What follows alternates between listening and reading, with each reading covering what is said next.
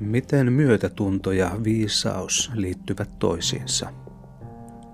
Onko viisaus yksilön vai yhteisön ominaisuus? Voiko myötätuntoa kokea liikaa? Tämä on Mielen Laboratorio, podcast, joka tutkii sitä, mikä on kaikkein lähimpänä meitä.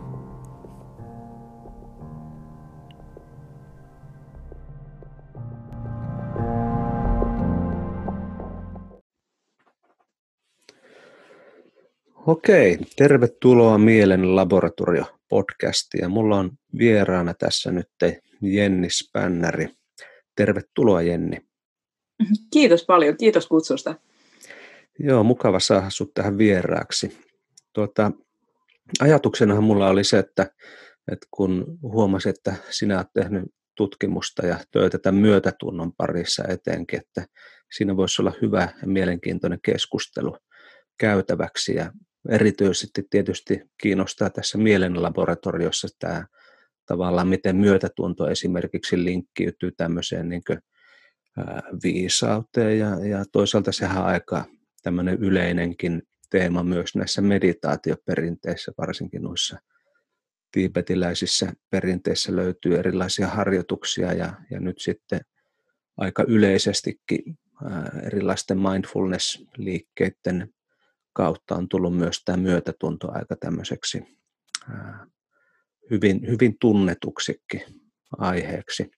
Mutta tuota, voisitko sä vähän kertoa omasta taustasta, mitäs, mitäs olet päätynyt tämmöisten myötätuntojen ja viisauksien äärelle? Kiva, kun kysyt.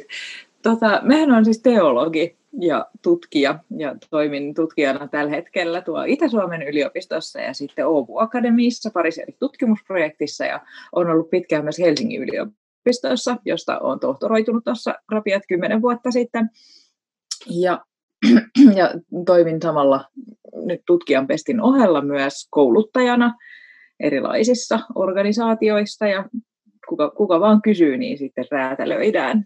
Tämmöisiä hommia teen.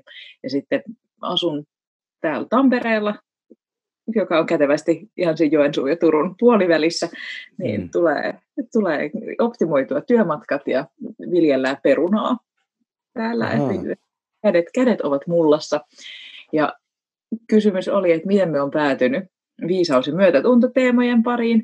Ja se meni varmaan sillä tavalla, että me väitöskirjaa varten katoin isosta aineistosta, että miten vanhat ihmiset hahmottaa itseään osana yhteiskuntaa ja mikä heidän niin kuin, oma lausumarooli on suomalaisessa yhteiskunnassa ja yhteisöissä. Mutta me katoin sitä nimenomaan näiden vanhojen ihmisten kirjoittamien tekstien ja nimenomaan uskonnollisten tekstien kautta, eli, eli en mennyt kysymään, että mikä, mikä mielestäsi on roolisi yhteiskunnassa, koska siihen voi olla vähän hankala äkkiseltään vastata, vaan lähestyy vähän ikään kuin takaoven kautta. Ja yksi keskeinen tulos oli, että huolimatta siitä, että yhteiskunnassa puhutaan paljon tämmöisistä vanhempien ihmisten korvaavasta roolista, siis siitä, että no kyllä he vielä pystyy jotain tekemään, että, että voi, voi pitää huolta lasten lapsista, että ikään kuin korvata niitä vanhempien tehtäviä tai korvata yhteiskunnan lastenhoidon tehtäviä tai varhaiskasvatuksen tehtäviä, niin oikeastaan tämmöisestä ei puhuttu siinä aineistossa juuri lainkaan, vaan että, että ne vanhat ihmiset näkivät, että heillä on tämmöinen aivan erityinen rooli ää, yhteisen muistin säilyttäjinä ja nimenomaan tämmöisenä identiteetin vahvistajina ja rakentajina ja ikään kuin muistuttamassa meitä siitä, että mistä me ollaan tulos, minne me ollaan menossa, miksi me ollaan täällä, keitä me ollaan yhteisönä. Ja tietysti tämä nyt nousee paljon siitä, että se oli hyvin erityyppinen ää, tapa lähestyä asiaa, että tuli tällainen erityyppinen vastaus kuin mikä on aikaisemmin ollut esillä, mutta siinä yhteydessä tuli tällainen elämänkokemuksen pääoman käsite. Mm. Jonka, jonka loin sitten sen aineiston ja analyysini pohjalta. Ja oikeastaan sieltä me päädyin sitten viisaustutkimuksen pariin. Okay. Ja nimenomaan siten, että, että rupesin katsoa, että mitä tästä kokemuksesta, ja nimenomaan sitten kokemuksesta pääomana, että ei vaan kokemuksista sinänsä, vaan pääomana siinä mielessä, että niillä voi tehdä jotain, ja mitä niillä voi tehdä, ja mitä, mitä ikään kuin hyötyä niistä on, ja miten niitä vedetään yhteen.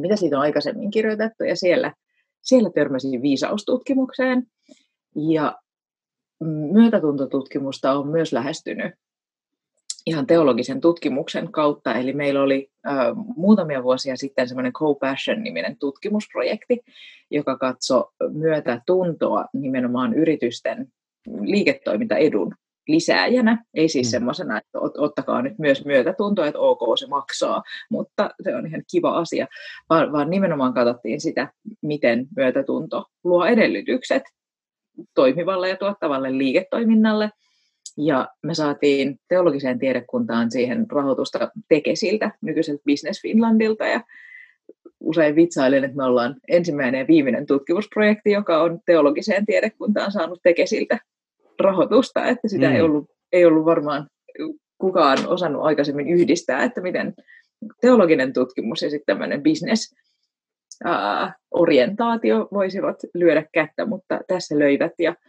niin viimeinen me ollaan siksi, että Tekeshän fuusioitu Business Finlandiksi, että, että kuka muu ei voi enää saada sieltä rahoitusta, mutta, mutta joo, ja oikeastaan vaikka nämä kuulostaa tavallaan kahdelta eri polulta saman asian ääreen, niin kyse on tosiaan sit samasta asiasta, että se esimerkiksi viisausmalli, mitä ollaan paljon käytetty, se kolmiulotteinen viisausmalli, niin siinähän siis myötätunto on yksi kolmesta viisauden ulottuvuudesta, eli periaatteessa kolmas osa myötätunnosta on, Joo. kolmas viisaudesta on myötätunto. Ja kuulijoitakin, jos muistia virkistellään, niin mitä ne kaksi muuta, tai mitä ne kaikki kolme osaa siis tässä on? No, no voin, voin selostaa siitä. Mielellään tästä, tästä mallista puhuisin vaikka kuinka kauan. Ää, kaksi muuta ulottuvuutta on ää, tämmöinen tiedollinen ulottuvuus, eli kognitiivinen ulottuvuus, ja pohtiva, eli reflektiivinen ulottuvuus. Ja, ja nimenomaan tässä on kyse siitä, että, että, että nämä ei ole osia, vaan nämä on ulottuvuuksia, siis, siis sikäli, että et, että voisi puhua viisaudesta, niin näiden kaikkien kolmen ulottuvuuden on oltava läsnä yhtä aikaa. Ja ei voi ajatella, että on sellaista viisautta ja tällaista viisautta, näin siis tämä malli väittää, vaan että viisautta on vasta sitten, kun on kaikkea näitä kolmea.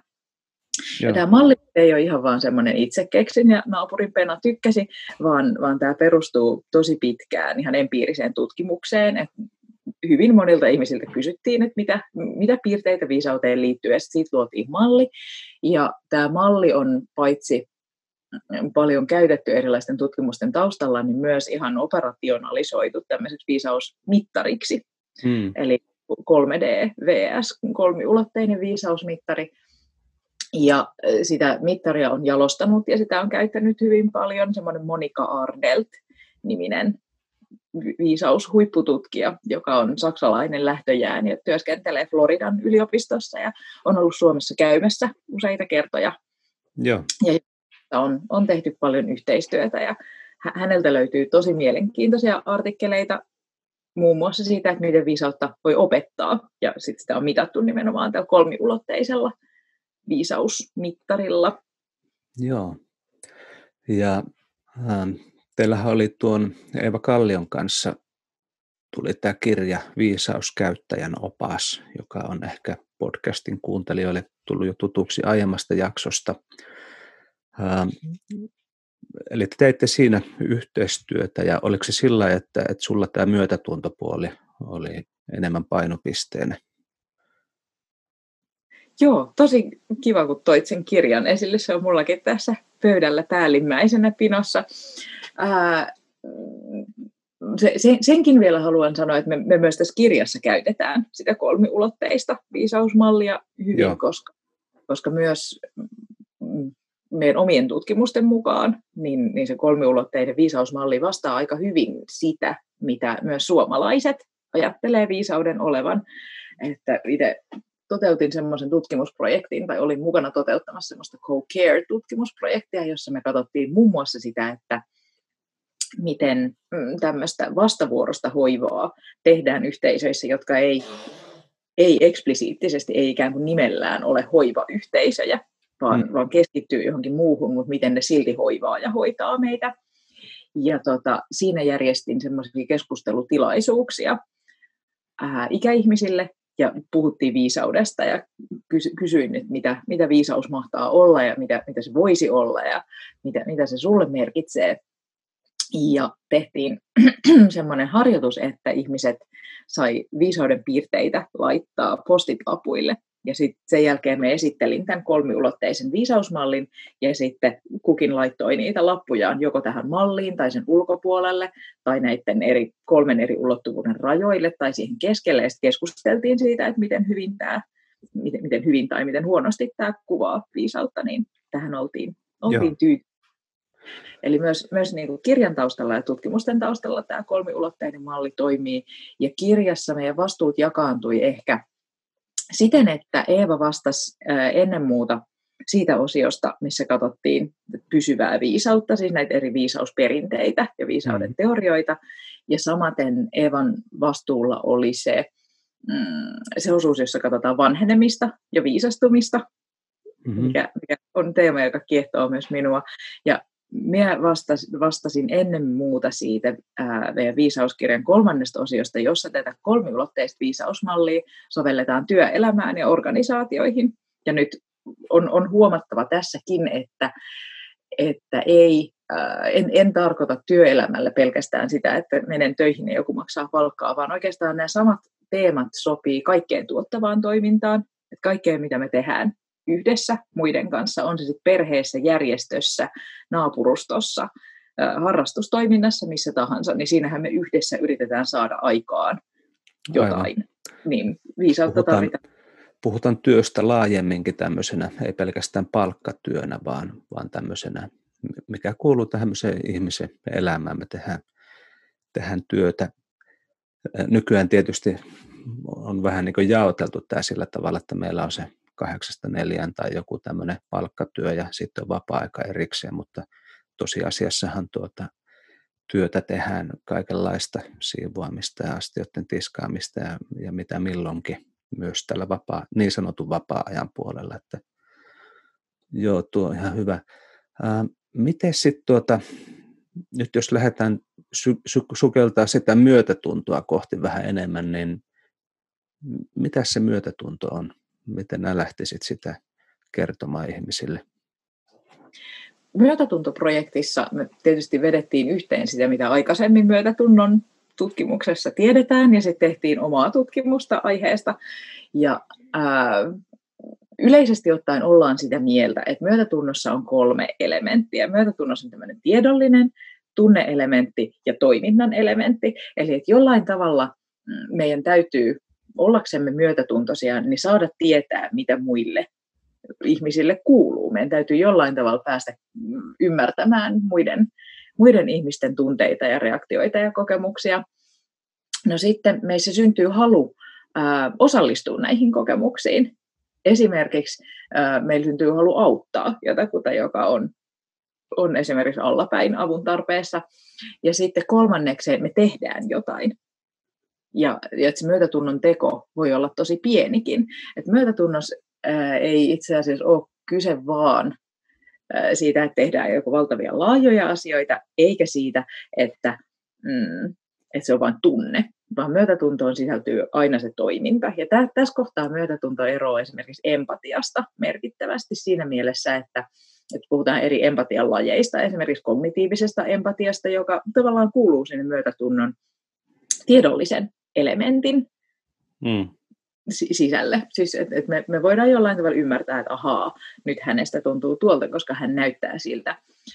Ää, no sitten puhutaan tämmöisestä tunne-empatiasta tai empathic concern, tämmöisestä halusta osallistua mm. to, toisen tunteisiin, alusta auttaa, niin se sisältyisi tähän myötätunnon tunne-elementtiin, mutta myötätunto on aina myös tekoja.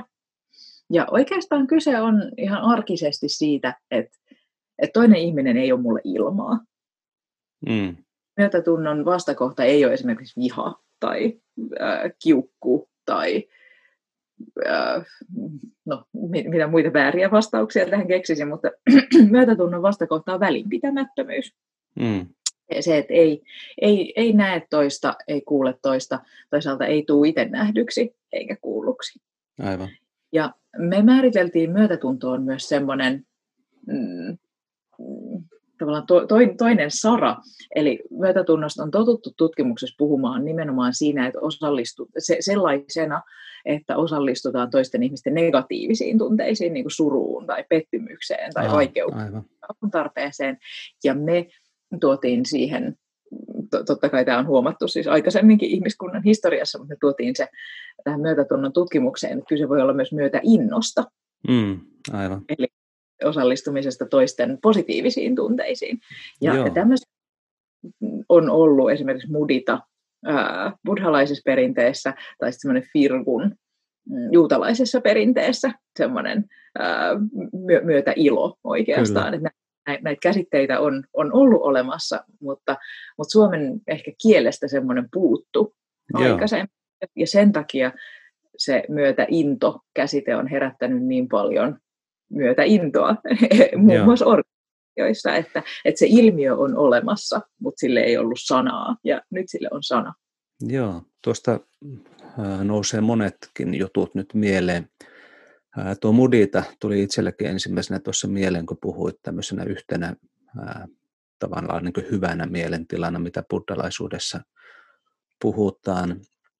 Ää, toinen, mitä mä aloin miettiä tuossa tuon myötätunnon suhteen, on tämä tämmöinen, ää, oliko se nyt Dalai Lama vai kuka, voi olla tämä nyt, saattaa olla joku toinenkin, joka, joka tämän sanoo, mutta, mutta muista jo jostain kaukaa tämmöisen, että, että mikä ero on myötätunnolla ja vaikka säälillä.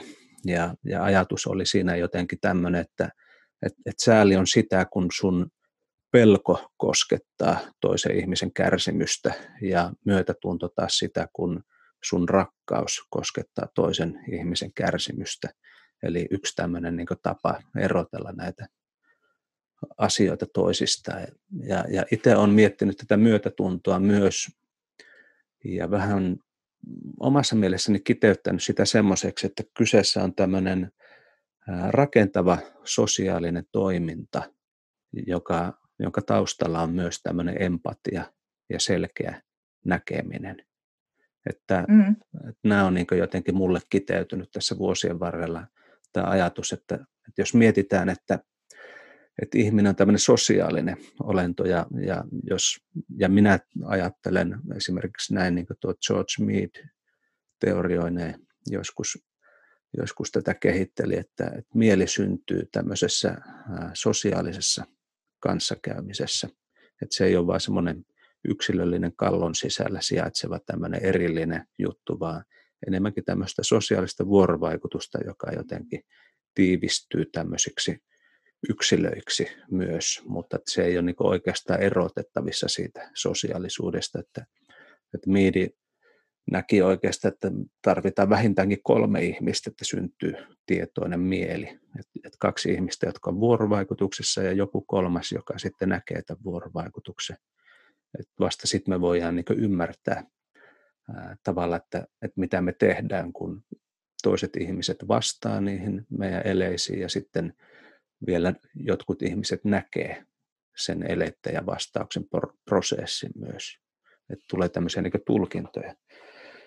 Ja nyt sitä kautta, jos miettii just tämmöistä myötätuntoakin, niin, niin se ei voi olla niin kuin erillisenä siellä jossakin jonkun ihmisen harmaissa aivosoluissa, vaan, vaan se täytyy olla tämmöistä sosiaalista toimintaa.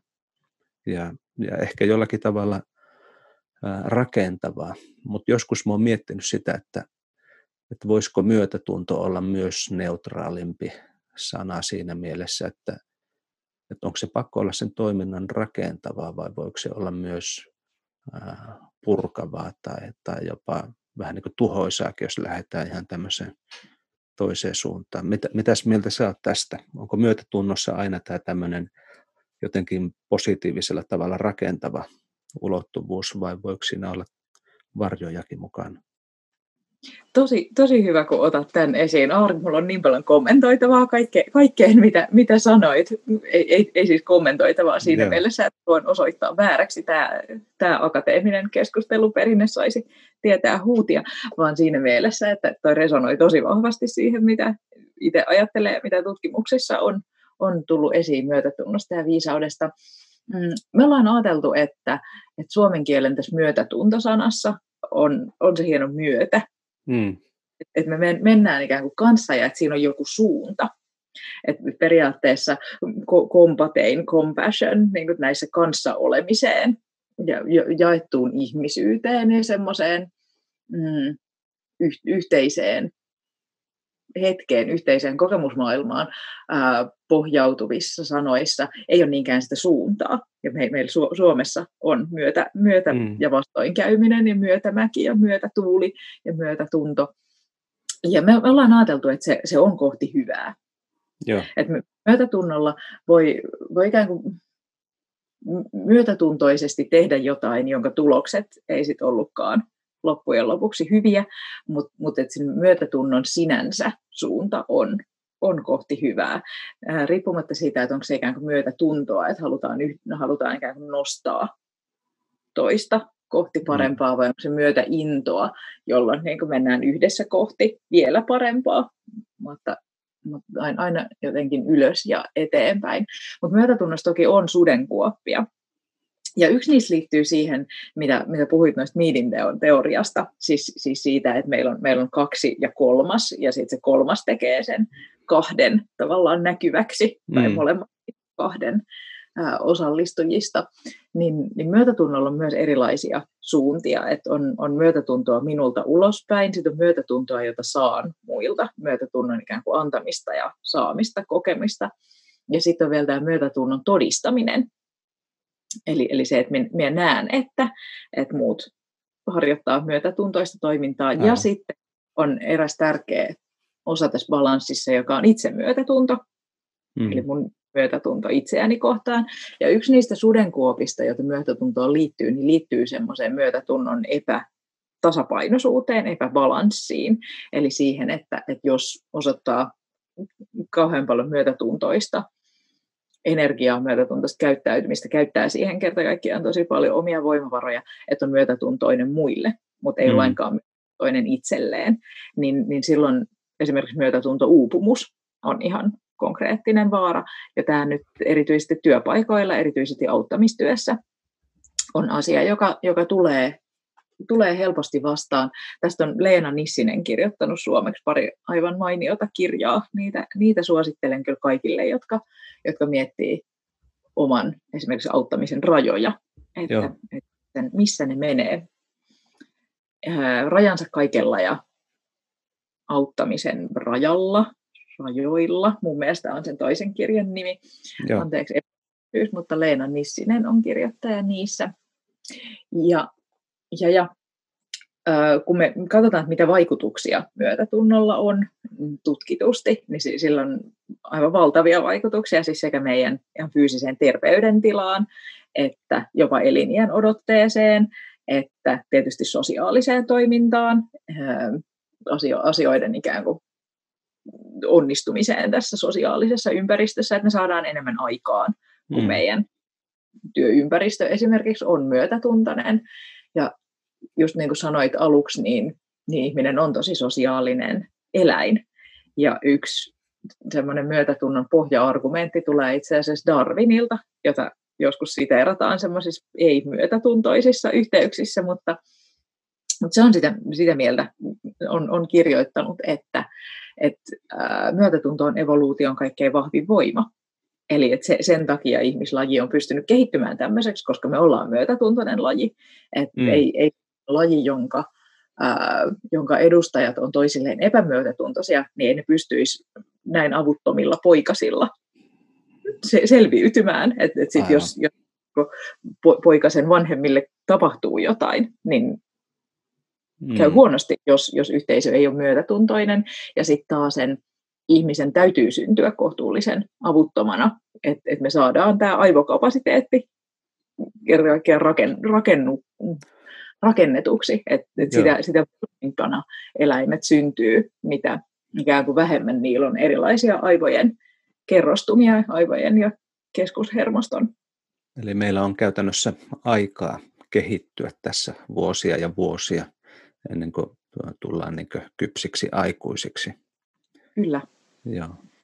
Joo, me, joo hita, hitaasti hyvä tulee. Pitää, pitää ihmisten kohdalla. Ja joo, no tästä, tästä tietysti tästä ihmisen kasvusta ja kehityksestä suhteessa viisauteen voisi vielä puhua, mutta, mutta sen, sen verran sanon tähän, mistä, mistä tähän lähdin tähän aiheeseen, että, että näitä myötätunnon eri suuntia, että myötätuntoa muille, saatavaa myötätuntoa, myötätuntoa itseään kohtaan ja myötätunnon todistamista, niin, niin nämä myötätunnon terveysvaikutukset esimerkiksi koskee näitä kaikkia.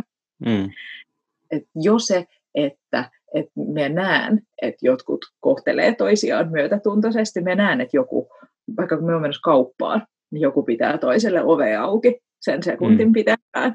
Ja, ja sitten sit se, joka on ehtinyt ovesta, niin vaikka nyökkää tai katsoo ystävällisesti. Suomalaisen myötätunnon osoitukset on aika tämmöisiä pieniä, herkkiä, nyansoituja.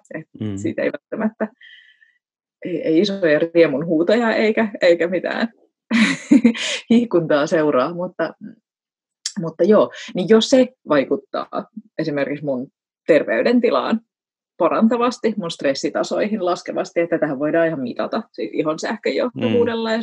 ja vaihtelulla ja, ja sitten tietysti mm, invasiivisilla mittareilla, siis verenkiertoa katsomalla, että mitä, mitä stressihormonia siellä nyt kulkee, niin sitä kulkee vähemmän, jos me näen myötätuntoa joo, ympärillä. Kyllä. Eli tavallaan, jos vähän nivoo tuota siihen, mitä äsken sanoin, että, että jos nähdään mieli tämmöisenä sosiaalisena ilmiönä, joka sijaitsee ihmisten välisessä toiminnassa enemmänkin kuin niiden päänupeissa, niin se, että siinä sosiaalisessa kanssakäymisessä on tämmöistä myötätuntoista toimintaa, niin se, se vaikuttaa kaikkiin niihin, jotka on siinä verkossa mukana, myös siihen, joka havainnoi sitä ikään kuin sieltä kolmantena osapuolena. Et me ollaan mukana siinä, siinä verkostossa myös sillä tavalla. Kyllä. Ja, ja tosiaan se, että, että se vaikuttaa meidän mieleen, niin se vaikuttaa meidän ruumiiseen. Että et se, me ei olla pelkästään mieli eikä pelkästään ruumis oikeastaan koskaan, vaan että, että se psykofyysinen kokonaisuus, jota me ollaan, rakkautta ja lihaksia, niin Niin, niin, niin koko, koko se kokonaisuus vaikuttuu Joo. siitä tunnosta, koko se kokonaisuus rakentuu siinä sosiaalisessa ympäristössä, missä me ollaan. Joo. Yksi asia, mitä huomasin tuossa miettiväni, kun äh, kerroit tästä kolme D-mallista viisauteen liittyen ja sitten näistä myötätunnon kolmesta osasta, tieto, tunne, toiminta, on, on tämmöinen, mikä pohjautuu ehkä tähän mun tämmöiseen meditatiivisen työskentelyhistoriaan, että mä jotenkin näen tämän ää, tietynlaisen niin kuin oman mielen parissa työskentelyn myös semmoisena mahdollistavana tekijänä tuolla. Ää, siis esimerkiksi tämmöinen niin kuin tämä mindfulness tai keskittyminen ja tämmöiset niin kuin tietoisuuden taitoihin liittyvät osa-alueet, että, että tavallaan ää, kun, kun puhuit tuosta, että Että saattaa olla, että me esimerkiksi annetaan sitä energiaa hirveästi ulospäin, niin kuin, ää, pyritään olemaan myötätuntoisia muita kohtaan ja, ja sitten voi tulla tämmöistä myötätuntouupumusta ja, ja tämmöisiä asioita, mistä puhutaan varsinkin tietenkin tämmöisissä auttamisrooleissa, mutta, mutta ehkä muutenkin. Niin mulla tulee siinä aina sitten mieleen se, että et kun empatiataidotkin, kun niistä puhutaan, niin se, se ei tarkoita pelkästään sitä, että ymmärretään mitä muiden mielessä liikkuu, vaan myös sitä, että ymmärretään, mitä omassa mielessä liikkuu. Ja nyt tämmöiset niin kuin meditatiiviset harjoitukset monesti voi olla hyödyllisiä siihen, että tulen tietoisemmaksi siitä, että mikä tunnetila minulla esimerkiksi tällä hetkellä on, ja minkälaisia ajatuksia ja assosiaatioita mulla mun mielenvirrassa kulkee. Ja tavallaan sen kautta sitten voi ehkä ymmärtää paremmin myös sitä toista ihmistä, joka on, on siinä vieressä, koska me ollaan niin kuin sanottu tämmöisiä yhteen liittyneitä, kytkettyjä olentoja. Onko näissä myötätunto- ja viisaustutkimuksissa kuinka paljon mukana tätä? Esimerkiksi buddhalaisuudessa puhutaan tämmöistä sati sampajannasta, joka tarkoittaa sati on mindfulness ja sampajanna on, voisi kääntää tämmöiseksi niin kuin selkeäksi ymmärtämiseksi, että nämä niin kuin liittyy toisiinsa. se on oikeastaan tämmöisen meditaatiopolun päämäärä, ei ole pelkästään se mindfulnessin kehittäminen, joka sati, vaan tämän sati sampajana, mindfulness ja selkeä ymmärrys. Miten nämä linkittyy sun kokemuksessa näihin viisaus- ja myötätuntoteemoihin? No erittäin vahvasti, siis jos ajatellaan nyt vaikka kolme D-viisausmallia, josta puhuttiin, niin siinähän ää, kolmas osa sitä, yksi niistä ulottuvuuksista on, on reflektio. Ja, ja nimenomaan reflektio siinä mielessä, että et, et miten, mitä voidaan elämästä oppia ja mitä voin itsestäni oppia ja pyrkimys semmoiseen syvälliseen itsen ymmärtämiseen. Ja se reflektio edellyttää siis paitsi kykyä myös halua oman elämän pohtimiseen, ja sitä kautta me saadaan esimerkiksi kasvatetuksi sitä viisauden tiedollista ulottuvuutta taasen. Hmm. No sitten toinen asia, johon reflektio liittyy, on, on ainakin viisastuminen. Et jos me vaan pahdetaan eteenpäin, niin ei, ei meistä kauhean viisaita tule näin ikään kuin ää, maalaisjärjelläkin ajateltuna, mutta myös tätä on tutkittu. On ää, Itävallassa kehitetty semmoinen malli runsaan ja laajan tutkimuksen pohjalta, jossa on huomattu, että myös tosi nuorista ihmisistä voi tulla viisaita. Ja, ja nimenomaan, että viisastua voi tämmöisten ää, hankalien kokemusten kautta, elämän vaikeuden, vaikeuksien kautta, Joo. Jo, joissa tota, se, se ei ole automaatti, vaan nimenomaan se vaatii sitä reflektiota. Ja huomattiin, että, että se, että me pystytään vaikeuksista viisastumaan, niin se, se vaatii neljää resurssia. Ja tämä, tämä, nämä neljä resurssia huomattiin nimenomaan näiden tutkimusten kautta, mm. ja nämä neljä semmoista voimavaraa, mitä me tarvitaan, on ensinnäkin elämänhallinnan tunne, tunne siitä, että me voidaan tehdä elämässä jotain, että elämä ei ole vaan semmoinen syöksyliukumäki, jossa, jossa ei ole mitään tehtävissä eikä mitään opittavissa, vaan että on jotain asioita, mitä me pystytään hallitsemaan, ja no, aika semmoinen lähellä oleva asia meitä, mitä me pystytään hallitsemaan, millä me pystytään tekemään jotain, on just oma mieli. Hmm. Ja just se, että me kiinnitytään semmoisiin asioihin, esimerkiksi nyt vaikka koronatilanteen suhteen, mihin me voidaan vaikuttaa. Että et me pidetään itsemme turvassa ja läheisemme turvassa ja huolehditaan omasta käsihygieniasta, eikä, eikä sitten ehkä välttämättä kiinnitytä pelkästään semmoisiin asioihin, millä me ei voida tehdä mitään. No sitten toinen voimavara, mitä tarvitaan, on avoimuus. Eli nimenomaan liittyen siihen, että meidän tarvitsee tarvii myös haluta oppia ymmärtämään itseään, me tarvitsee myös uskaltaa, niin se, se vaatii avoimuutta, ja sitten myös avoimuutta ymmärtää toisten ihmisten näkökantoja mm. erilaisiin tilanteisiin ja ymmärtää toisten ihmisten elämää.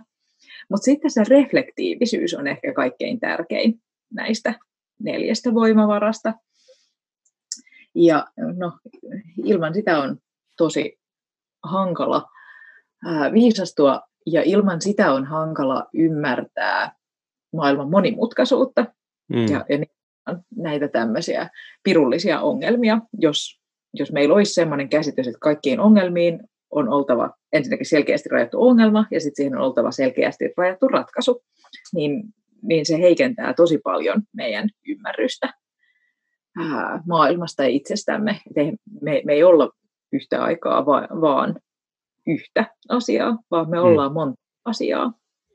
Me, me ollaan itsemme kanssa eri mieltä usein, ja me ollaan erilaisissa rooleissa, ja meillä on erilaisia tunteita, esimerkiksi tuntemuksia, ajatuksia päällekkäin, niin tämän moninaisuuden ymmärtäminen ja reflektointi. Ja Joo. sitten neljänneksi tunnetaidot. Ja, ja sen takia tämä, tämä malli on saanut nimen MORE. M O R E. Siinä on mastery, tämä elämänhallinnan tunne, openness eli avoimuus, reflectivity eli pohdintakyky ja uh, emotional uh, skills eli tunnetaito. Mä vielä vähän tarkennan tuota kysymystä tuosta reflektiivisyydestä. Otetaanko siinä kuin paljon näissä tutkimuksissa tätä tämmöistä meditatiivista aspektia, aspektia, että me voidaan toki reflektoida niin kuin tapahtumia tämmöisen ymmärryksen ja ajattelun tasolla, mutta sitten voi tietysti tehdä semmoista reflektiota, jossa, jossa tutkitaan hyvin tarkkaan esimerkiksi sitä, että mitä mielessä tapahtuu tietyllä hetkellä. Tämä on monissa meditaatioharjoituksissa tietysti se, mitä pyritään tekemään. Joo, to, tosi, tosi hyvä tarkennus. Tätä on lähestytty tosi erilaisista kulmista, koska viisauden tutkimus ei ole yksitieteinen tiede, vaan monitieteinen tai tämmöinen kanssatieteinen Joo. tiede. Ja mm, ihan kaikissa niistä tulokulmista, joissa, joissa viisastumisesta puhutaan, niin ei välttämättä osata ottaa just tämmöistä meditatiivista tai no jollain tavalla tekee mieli sanoa tässä yhteydessä, yhteydessä tämmöistä mm, ehkä henkistä, jopa hengellistä, ainakin tämmöistä transcendenttia ulottuvuutta, että Joo. meissä on paljonkin kuin, kuin mikä päälle päin, päälle päin näkyy ja mikä voidaan, ää, muutakin kuin mikä voidaan mitata ja laittaa mm. atomia takaisin kasaan. Ja aika monissa viisauden tutkimusperinteissä kuitenkin tämä näkyy ihan, ihan sen takia, myös, että kun on lähte, lähdetty hahmottelemaan tutkimuksessa, että mitä viisaus on, niin toki on katsottu si, e, semmoisiin ajatteluperinteisiin ja henkisiin perinteisiin, jossa, jossa viisautta on käsitelty, jossa viisautta on lähestytty ja jossa on pyritty viisastumaan. Ja, ja silloin on katsottu myös meditatiivisiin perinteisiin. Ja se, mitä me Eevan kanssa ajateltiin tässä kirjassa, olevan semmoisen oman viisastumisen pohja, on just se semmoinen itsen rehellinen tarkastelu ja syvälliseen itsetuntemukseen pyrkiminen, joka, joka ehkä lähtee siitä, että me pysähdytään siihen hetkeen, missä me ollaan, ja pysähdytään itsemme äärelle ja katsotaan, että, että, että miltä se itse näyttää, miltä maailma näyttää, miltä oma mieli Joo. just nyt näyttää. Mulla tästä tulee mieleen esimerkiksi just tämmöinen tuota, buddhalainen lähestymistapa, jossa voidaan tutkia aika tarkkaan esimerkiksi, siis reflektoida aika tarkkaan esimerkiksi tätä minuutta ja, ja sitten tutkia ja jäsenellä sitä myös erilaisten harjoitusten ja tämmöisten kautta, jossa pikkuhiljaa ehkä oivalletaan enemmän ja enemmän sitä, että niitä minuuden kerroksia, jotka on tämmöisiä keskinäisriippuvaisia enemmänkin kuin semmoisia jotenkin pysyviä ja kiinteitä, niin kuin me se helposti muuten arjessa ajatellaan.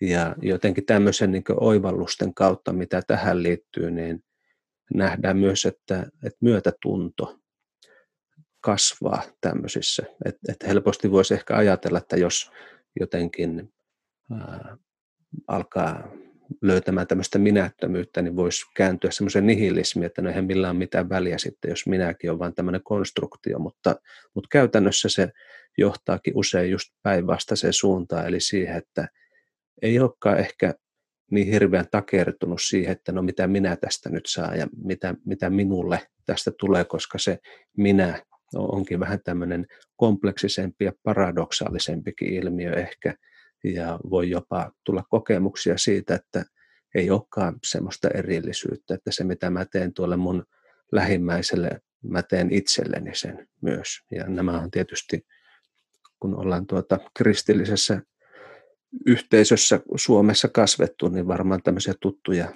ajatuksia noista Raamatunkin sanoista. Kyllä, to- tosiaankin. Ja nämä, nämä, monet näistä tämmöisistä minua ja muita koskevista ajatuksista, nehän jaetaan useimmissa kulttuureissa, just tämä tämmöinen kultaisen säännön tyyppinen, ää, tyyppinen ajatus, että tee, kohtele muita niin kuin toivoisit itse, itseäsi kohdeltavan, niin löytyy käytännössä joka ainoasta henkisestä perinteestä, mistä, mistä meillä dokumentteja on. Ja rupesin tässä yhteydessä miettimään just sitä, miten myötätunto liittyy siihen nä- näkemiseen ja nähdyksi tulemiseen, että mitä, mitä enemmän ja syvemmin me, me nähdään, mitä kokonaisuudempana, onko tämmöistä sanaa, me nähdään toinen ihminen, mitä enemmän kokonaisuutena me nähdään itsemme, niin sitä, sitä isompi pohja sille myötätunnon syntymiselle on. Et tämä näkyy esimerkiksi tutkimuksissa, kun katsotaan ihmisten asenteita erilaisia ihmisryhmiä kohtaan.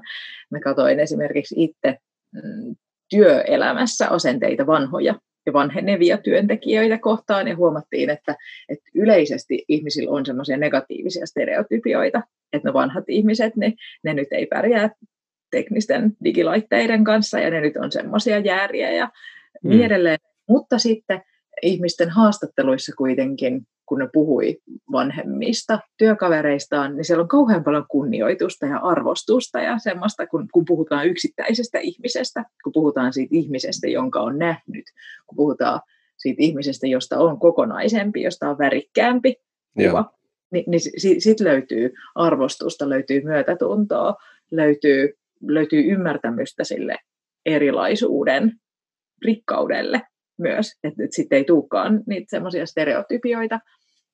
Ja itse ajattelen, että, että yksi avain nimenomaan itsemyötätuntoon voisi olla semmoinen rehellinen itsen, itsen ymmärtäminen. Ää, ja avain myötätuntoon muita kohtaan olisi semmoinen muiden ymmärtäminen. Ja tässä tullaan nyt lähelle esimerkiksi tunnustusteorioita, joita on meillä teologisessa tiedekunnassa Helsingissä ää, tutkittu tosi paljon viime aikoina. Meillä on ollut kokonainen tutkimuksen huippuyksikkö tekemässä, tekemässä tätä, tätä tutkimusta, jossa pohjana on, on sen tyyppinen teoria, että, että meissä ihmisissä on yhtä aikaa tosi paljon samaa, mutta me ei kuitenkaan olla samoja. Joo.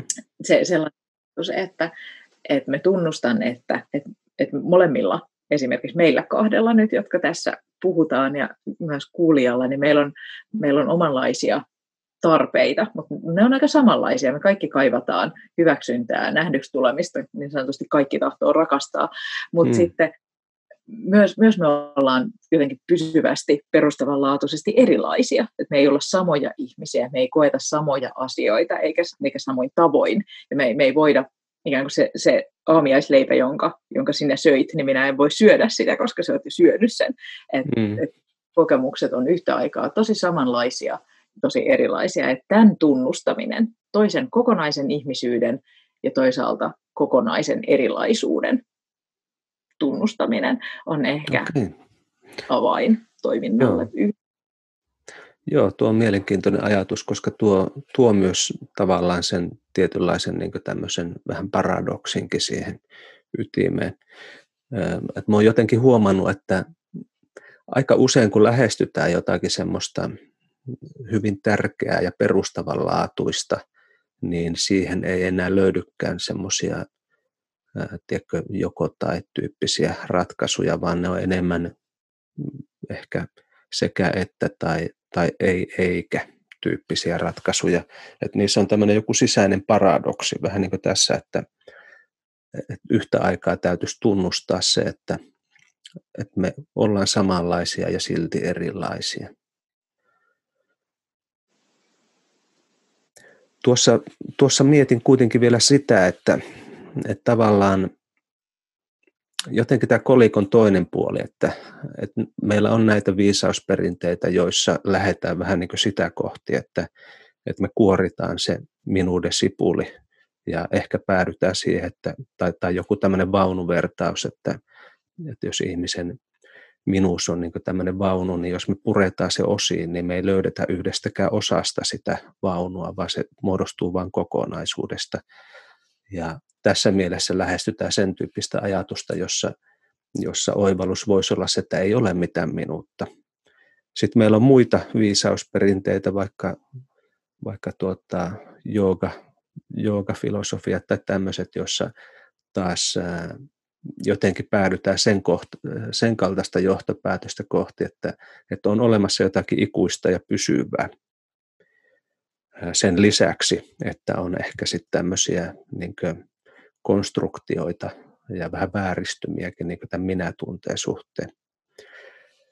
Mitäs ajatuksia sulla on näistä kahdesta suunnasta? Hmm. No tässä siis paradoksien tieteessä, siis siinä, että jos me sanotaan, että, että me ollaan yhtä aikaa samaa ja eriä, ja että me ollaan yhtä aikaa viisaita ja typeriä, ja tosiaan viisaustutkimukseenkin liittyy se ajatus, että, että viisas ihminen te- toimii myös joskus typerästi, että viisas ihminen ei ole vaan se, joka on läpikotaisin kultaa, niin tässä meillä paradoksien tieteen alassa, paradoksien filosofian alassa on itsessään paradoksi. Myös siis se semmoinen, että viisaus yhtä aikaa on ja viisautta yhtä aikaa ei ole, että sitä viisasta minää se, se ikään kuin on olemassa, että me, me kaikki ikään kuin tiedetään, että mm. minä on olemassa, mutta sit, sitä ei kuitenkaan ole, ole olemassa. Et en, en näe, että nääkään kaksi eri ajattelutapaa sulkisi toisiaan pois välttämättä. Joo, kun sanoit, ja että viisasta minä yhtä aikaa on ja ei, niin ähm, siis tarkoititko tällä, tällä nimenomaan sitä, että se viisaus on jollakin tavalla äh, niin kuin tämmöinen enemmänkin sosiaalinen tai, tai joku tämmöinen, joka syntyy tämmöisissä prosesseissa, eikä niinkään, että, että se olisi joku yksilö, jolla on joku viisaus äh, sisäistynyt ja sitten, sitten se on niin eri, erillisenä ja erikseen siinä viisas, vai, vai minkälaista ajatusta sulla siinä taustalla oli? Joo, nimenomaan juuri tämä. Ja tämä on semmoinen viisauden tutkimukselle yllättävän uusi ajatussuunta. Tätä on tutkittu, mutta, mutta se on hankalampaa kuin...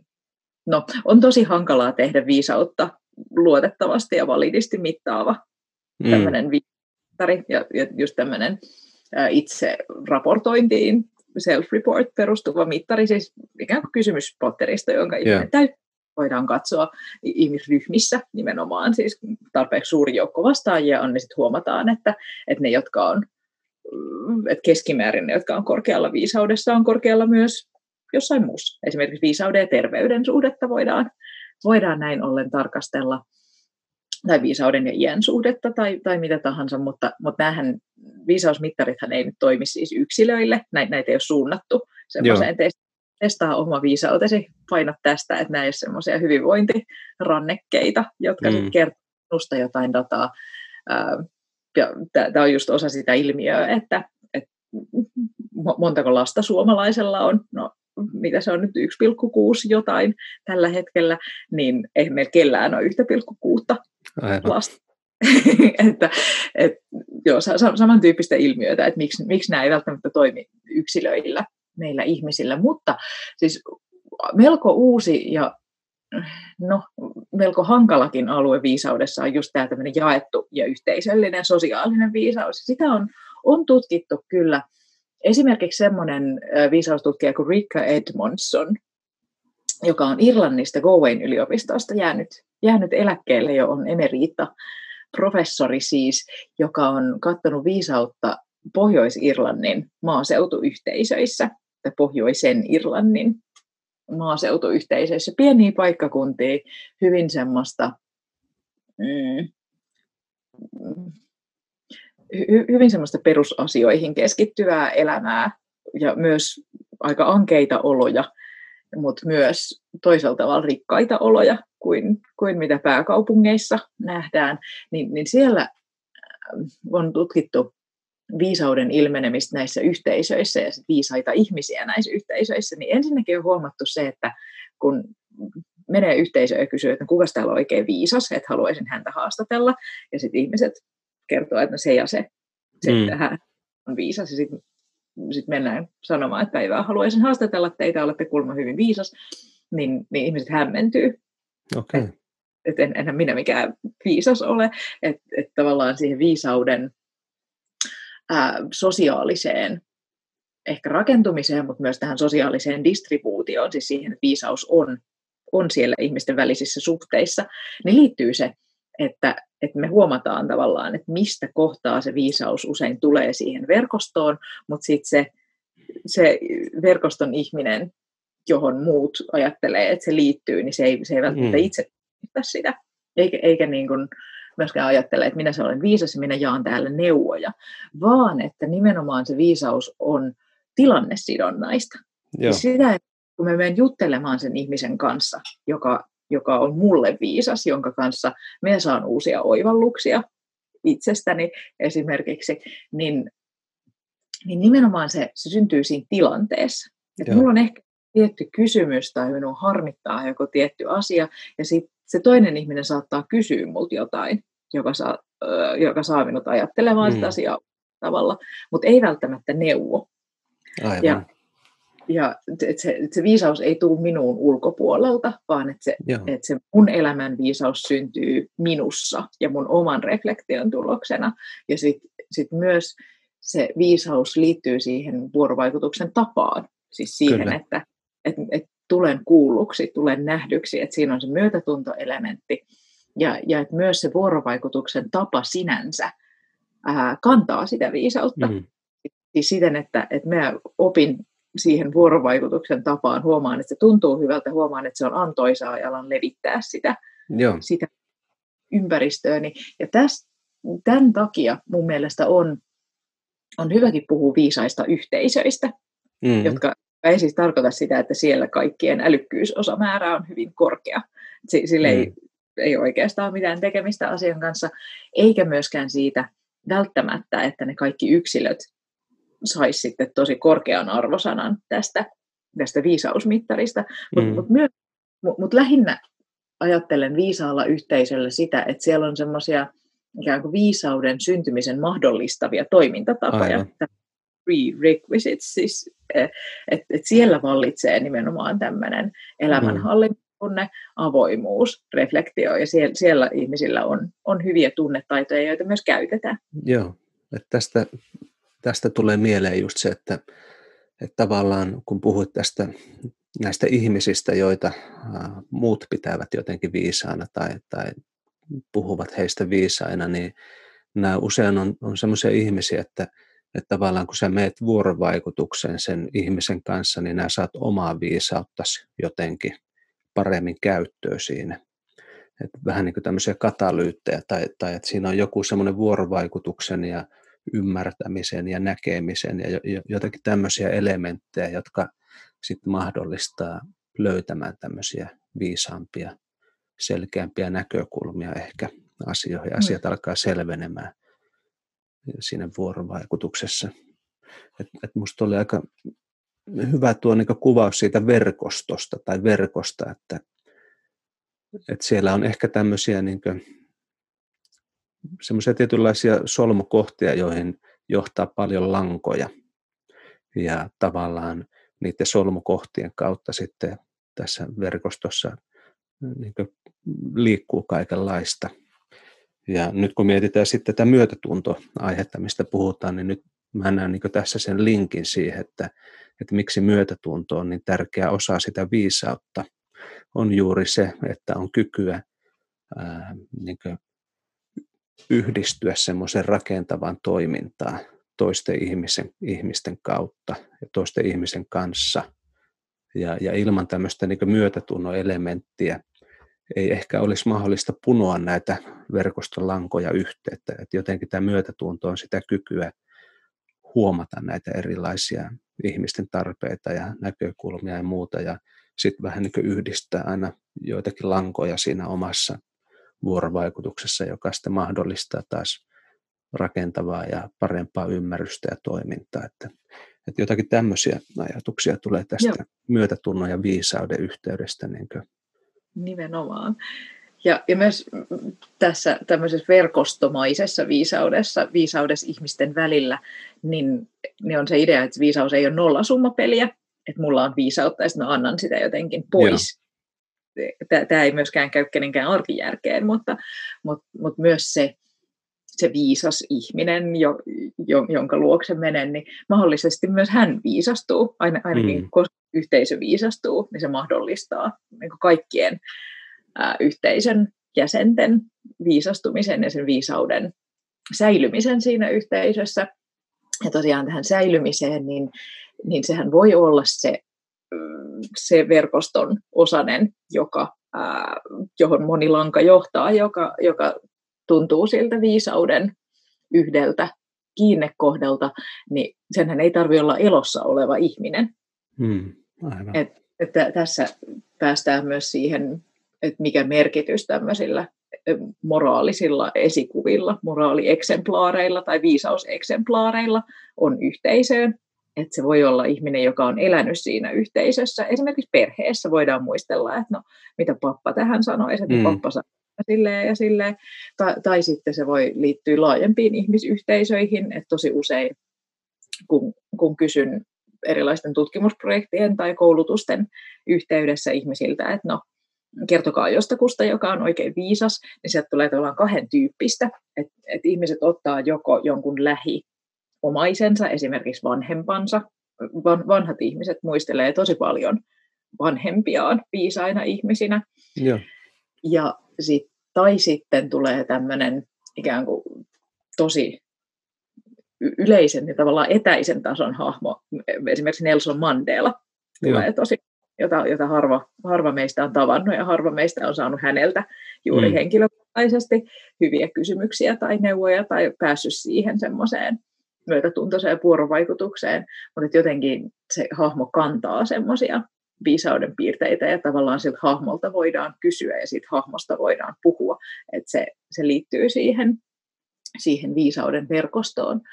Ja oikeastaan liittyen siihen kolmiulotteiseen viisausmalliin ja myötätuntoon, niin me ollaan se Monika Ardeltin, joka sen ää, mallin on mittariksi operationalisoidu ja tehnyt sillä paljon tutkimusta, ollaan sen kanssa puhuttu, että tavallaan se myötätunto on viisauden sekä tämmöinen ää, maailmaantuloväylä, että, että rakentumisväylä, tavallaan mm. outlet, inlet, siis että sitä kautta viisaus tulee ensinnäkin näkyväksi. Että jos ei meillä ole myötätuntoista yhteyttä toiseen, niin ei me saada tietää, onko se viisas. Ei, ei me viisastuta siitä toisesta, eikä se Joo. toinen sille yhteisölle mitään, jos ei siinä ole sitä myötätuntoista yhteyttä. Että se viisaus tavallaan tulee sitä kautta ulos, mutta myös sen myötätuntoisen yhteyden kautta viisaus, äh, viisaus voi kehittyä. Että sieltä tulee sitä, mitä me voidaan pohtia, hmm. mitä me voidaan lisätä siihen meidän viisaustietopääomaan. Ja, ja just pääomaan siitä, että, että me tiedetään jotain, me tiedetään, mitä me ei, mitä me ei tiedetä, ja sitten me tiedetään vielä, että on asioita, joista me ei edes tiedetä, että ei tiedetä. Että se, se meidän niin kuin viisaustieto, se tiedollinen ulottuvuus viisaudesta sekä, sekä ikään kuin kasvaa, että moniväristyy. Joo. Nimenomaan myötätuntoisen yhteyden kautta. Aivan. Uh, mä mietin tässä vielä tämmöistä niin kuin muutosta. Nä mainitsit vähän tästä niin kuin henkisestä tai hengellisestäkin ulottuvuudesta näihin viisauteen ja, ja näihin liittyen. Mä mietin vielä tämän myötätunnon näkökulmaa tämmöiseen niin kuin muut, muutokseen, vähän niin kuin henkilökohtaisen transformaation tai yhteisölliseen tai, tai mihin tahansa. Niin, ää, onko sulla tästä puolesta kokemusta tai oletko tutkinut tätä myötätunnon muuttavaa voimaa? Varmaan sulla oli joku kirjakin, mikä oli melkein tällä nimellä. Joo, on, on, on omakohtaista kokemusta muutoksesta. Kiitos mm. kysymästä. Joo, on, onneksi on. Ja tosiaan myötätunnon mullistava voimakirja ja siihen liittyvä tai liittynyt tutkimusprojekti opetti tosi paljon myötätunnon. Ja, ja myös huomasin sen, miten Miten ihan omalla kohdalla se, että, että sain tietää lisää tästä ilmiöstä ja viettää aikaa sen ilmiön parissa, niin muutti ihan konkreettisesti tosi paljon sitä, mitä teen, mitä ajattelen, miten lähestyn itseäni esimerkiksi, minkälaisia asioita mun arkipäivään kuuluu. Että se muutos on paitsi semmoista hidasta, joskus piinallisen hidasta, joskus piinallisen pientä ja joskus mennään askel eteen ja kaksi taakse, mutta myös se muutos on ihan konkreettisia asioita ollut mulle. Ja no, tutkimuksessa on huomattu, kun on, on järjestetty erilaisia interventioita, että et ollaan tehty esimerkiksi myötätuntoisuuden kasvattamiseen pyrkiviä koulutuksia, kuten meillä Co-Passion-projektissa, tai kun on pyritty kasvattamaan viisautta, niin on, on huomattu, että, että molempia voi opetella. Molempia voi, voi sekä opettaa, opetella, että, että itse oppia. Joo. Ja kasvu ja kehitys on hyvinkin mahdollista. Ja itse asiassa me tehtiin semmoinen tutkimus, jossa katsottiin, että kun kasvatetaan tunnetaitoja, nimenomaan myötätuntoon liittyviä tunnetaitoja työpaikoilla, niin mitä käy viisaudelle? Ja, ja todettiin, että no, toki se viisauden myötätuntoinen ulottuvuus kasvaa, tämä, joka liittyy tunteiden tunnistamiseen esimerkiksi ja niiden pohjalta toimimiseen, mutta Mutta myös ne kaksi muuta viisauden ulottuvuutta, niin myös niihin tuli uusia sävyjä. Ja tässä, tässä ehkä huomataan, että, että miten tiiviisti yhteenliittyneitä ne viisauden. Mm. Tässä kolmiulotteisessa mallissa nämä kolme eri ulottuvuutta, tiedollinen, pohdinnallinen ja myötätuntoinen, miten Joo. yhteenliittyneitä ne on. Tekee mieli melkein sanoa, kun tuli tämmöinen mielikuva tästä, että, että tämän myötätunnon voisi ajatella, että se on vähän niin kuin tämmöinen modeemi, jolla me saadaan tämä tietokone liitettyä tuohon internettiin. Et mitä enemmän tai paremmin sulla on, on tämä myötätunto kehittynyt, niin sen parempi kaistanopeus ja, ja tavallaan ehkä viisas ihminen voi olla myös vähän tämmöinen niin kuin, tiedätkö, serveri, johon, johon liittyy paljon, paljon muita tietokoneita. Et jos otetaan vähän tämmöinen kognitiivisempi insinööriesimerkki tästä. Toi oli tosi hyvä esimerkki ja, ja hyvä, hyvä myös siinä, että, että sekä, sekä sitä serveriä että, että sitä modemin ohjelmistoa, niin niitä kannattaa ja voi päivittää. Aivan. Et, et se, se, se ei ole niin, että meillä on nyt tämä ja tällä mennään, vaan että, että myös se semmoinen kasvun, ää, kasvun miele, mieliala, kasvun mielentila kannattaa pitää mielessä, eikä ikinä ole liian myöhäistä ottaa esimerkiksi viisastumiseen liittyviä työkaluja omaan käyttöön. Niitä siis toki meidän kirjasta löytyy, mutta myös viisausperinteistä löytyy vaikka kuinka Joo. paljon sellaisia. Ja, ja nimenomaan kannattaa tehdä asioita yhdessä myös.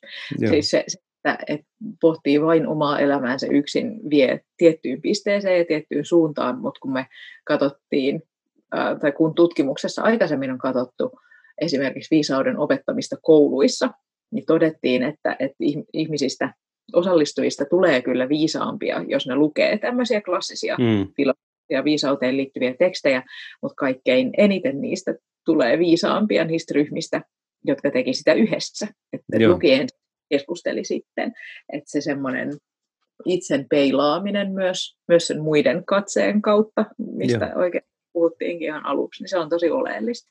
Kyllä, yhdessä reflektointi.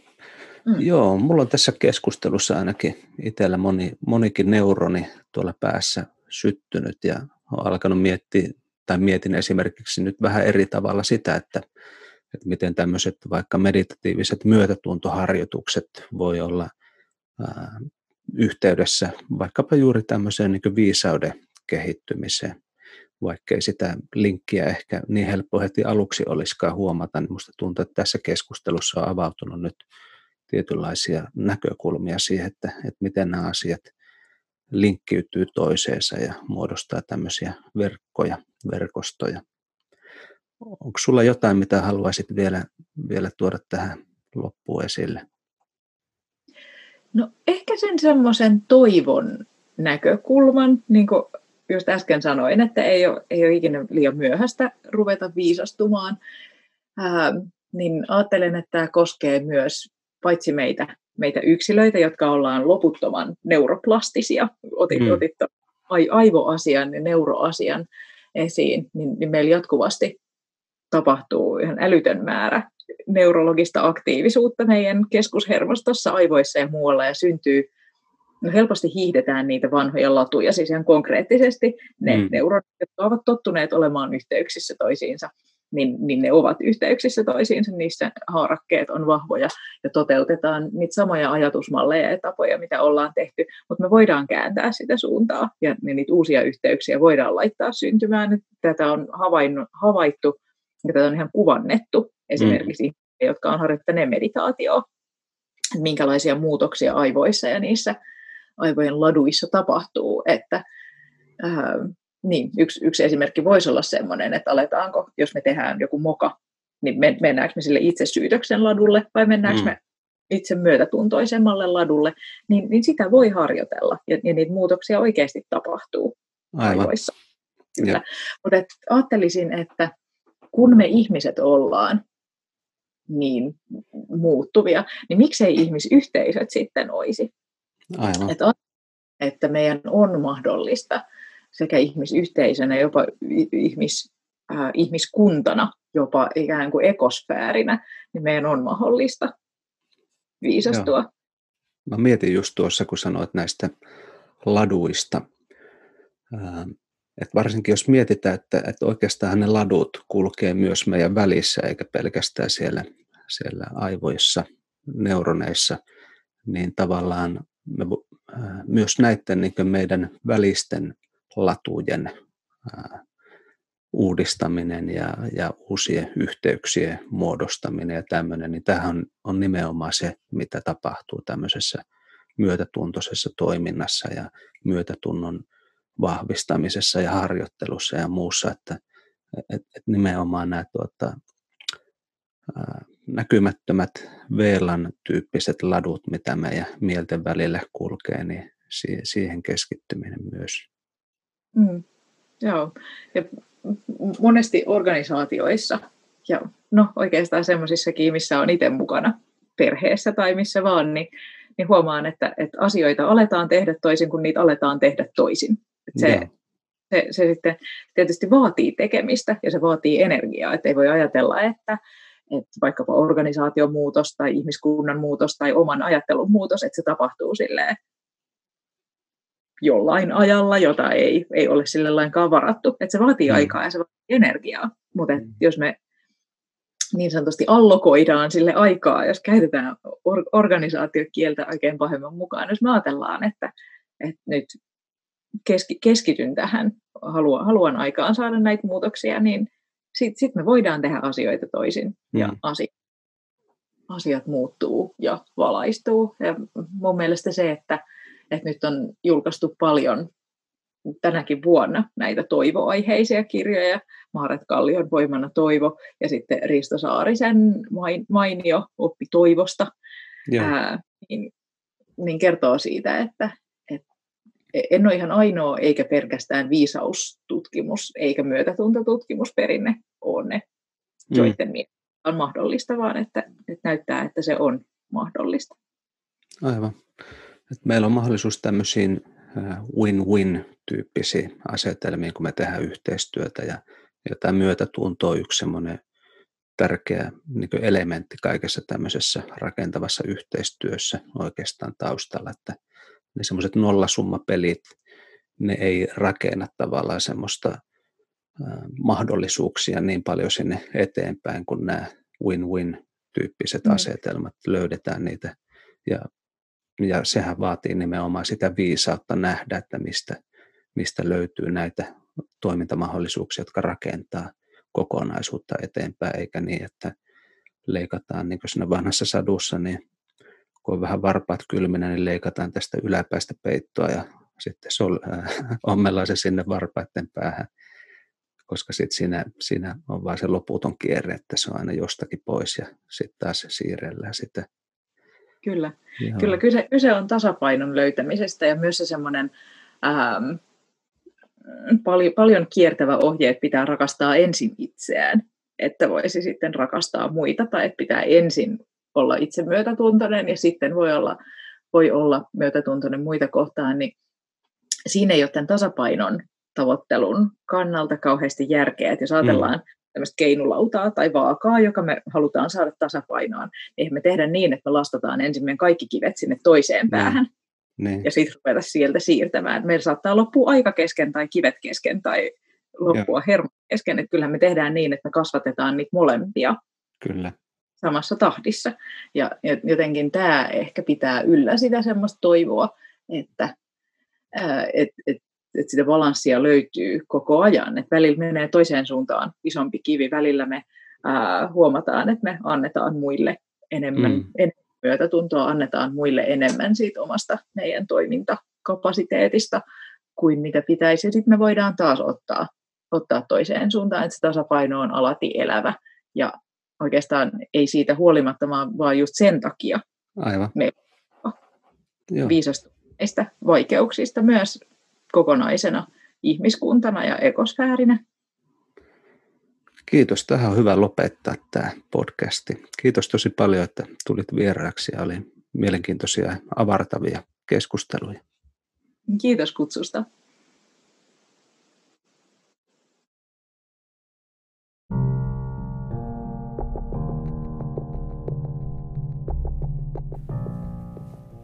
Tämä oli Mielen Laboratorio.